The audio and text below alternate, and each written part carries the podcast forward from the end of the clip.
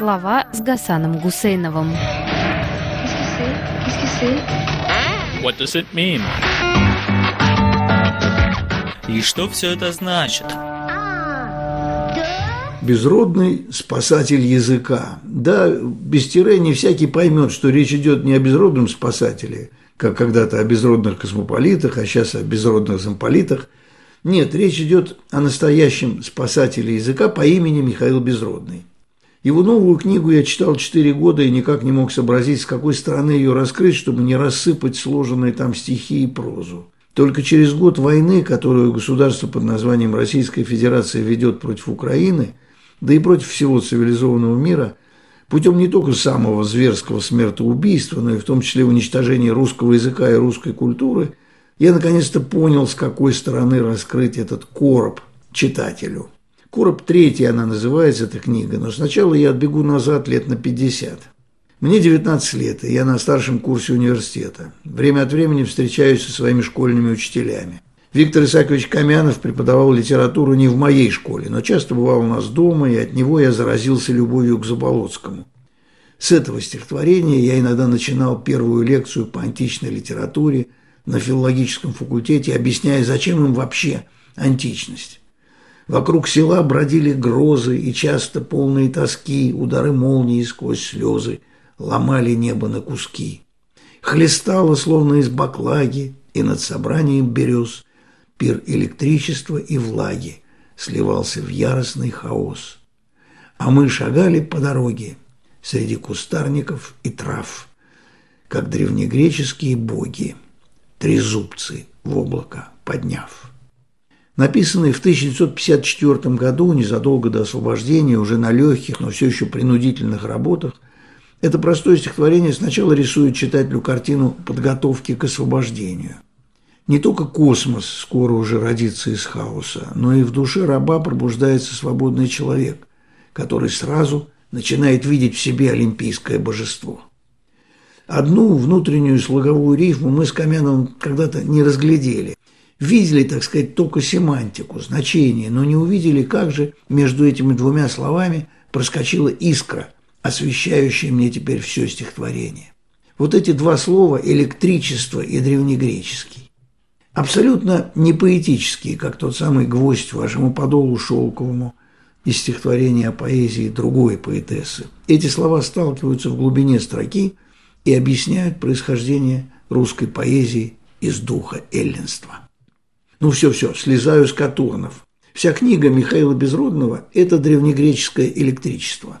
Это короб находок, как их когда-то собирали греческие лексикографы, вдруг испугавшиеся, что от всей древнегреческой литературы ничего не останется.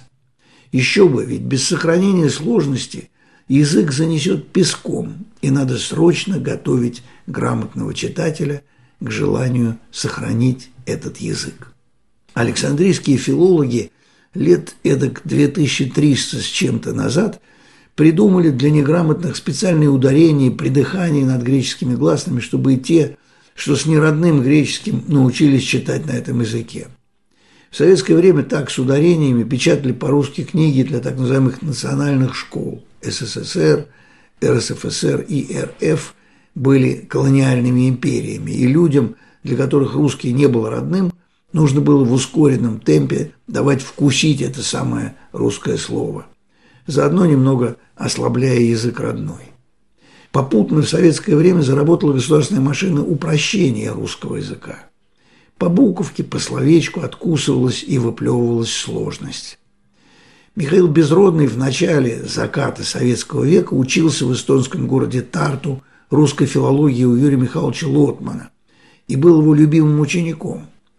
Мне, если что, сам Лотман это проговорил в середине 80-х, назвав тогда еще совсем незнакомого мне безродного самым талантливым из оставивших меня любимых учеников. Юрий Михайлович немного гневался на меня за статью о риторике Ломоносова, а я подольстился, сказав, что редко, когда услышишь такую прям-таки римскую характеристику, но лесть не прошла. А Безродного я увижу и услышу, а потом и читателем его стану только в начале 90-х, уже в Германии. Всякий, играющий в кости, знает, что у кубика шесть сторон, но не всякий знает, что сумма всех противоположных пар всегда составляет семь.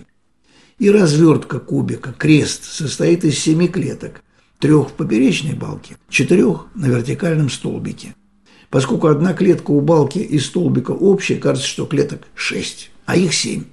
Куб или короб. Можно раскрыть его так, что оттуда посыплются слова, строчки, некоторые из которых вызовут улыбку, смех, недоумение, как хохмы какие-нибудь. Не сумели щит и меч, серп и молот уберечь. Или вот грядущий гун разрушил храм, восстановил грядущий хам. Словарь культурных мемов, редкая встреча хорошей тяжелой памяти, легковесного, острого ума. Если не задержишься, а я же говорю, четыре года читал от доски до доски по чайной ложке в день, если не задержишься, то обязательно пропустишь четвертое измерение – время. Начнет Афанасий Фет, но все Снегирь не будет Кантом и Соломоном Воробей. А Николай Гумилев возразит через 30 лет. Есть Моисеи посреди дубов, Марии между пальм. А еще через несколько десятилетий придет безродный и начнет разбирать эту головоломку. Гумилевское стихотворение кончается так – о, если бы и мне найти страну, в которой мог не плакать и не петь я, безмолвно поднимаясь в вышину, неисчислимые тысячелетия. Неисчислимые тысячелетия наверняка преувеличение, но два-три века так называемой работы над словом подвластны безродному, и их он разглядывает и учит нас читать из своего Гидельберга конца XX и начала XXI века. Гумилев словно обижается на Фета за старую эпиграмму на поэта.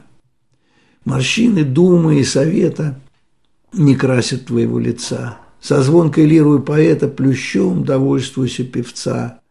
Родится дивным музыкантом на шаткой ветке соловей. Но все Снегирь не будет кантом и Соломоном воробей. Корп безродного – то самое место, где вас учат слышать эту перекличку через десятилетия диалог поэтов, давно уже достигших в своем метампсихозе статуса древнегреческих богов. Безродный говорит с ними в пятом измерении и всякий раз показывает, как с невнимания к мелочам, с нежелания задавать простые вопросы, и начинается распад. До чего же нелеп вопрос, что стоишь, качаясь, тонкая рябина, головой склоняясь до самого тына? Что стоишь, дескать, а не присядешь, корни-то затекли, поди. Или что стоишь, не пора ли в путь дорогу? У Сурикова ее спрашивают о другом. Что шумишь, качаясь, тонкая рябина, низко наклоняясь головой к тыну? И из ответа ясно, от чего шумит и наклоняется. С ветром речь веду я. Народ художник, говорите. Художник слова от слова худо. Конец цитаты. Кстати, так конец цитаты называлась первая нашумевшая книга Безродного, вышедшая в Петербурге больше четверти века назад. Странная все-таки эпоха кончается. Сколько их, говорящих на русском людей, кто отвернулся от свободного и правдивого языка своего, погнался от сложности к простоте, кто не шумит и не стоит. Вот и вышел человечек, но совсем как человечек, Лишний вышел человечек, лег в коробку на бочок и молчок. Да, безродный расставляет ударение и для будущих поколений, и для тех, кто хочет отдышаться прямо сейчас.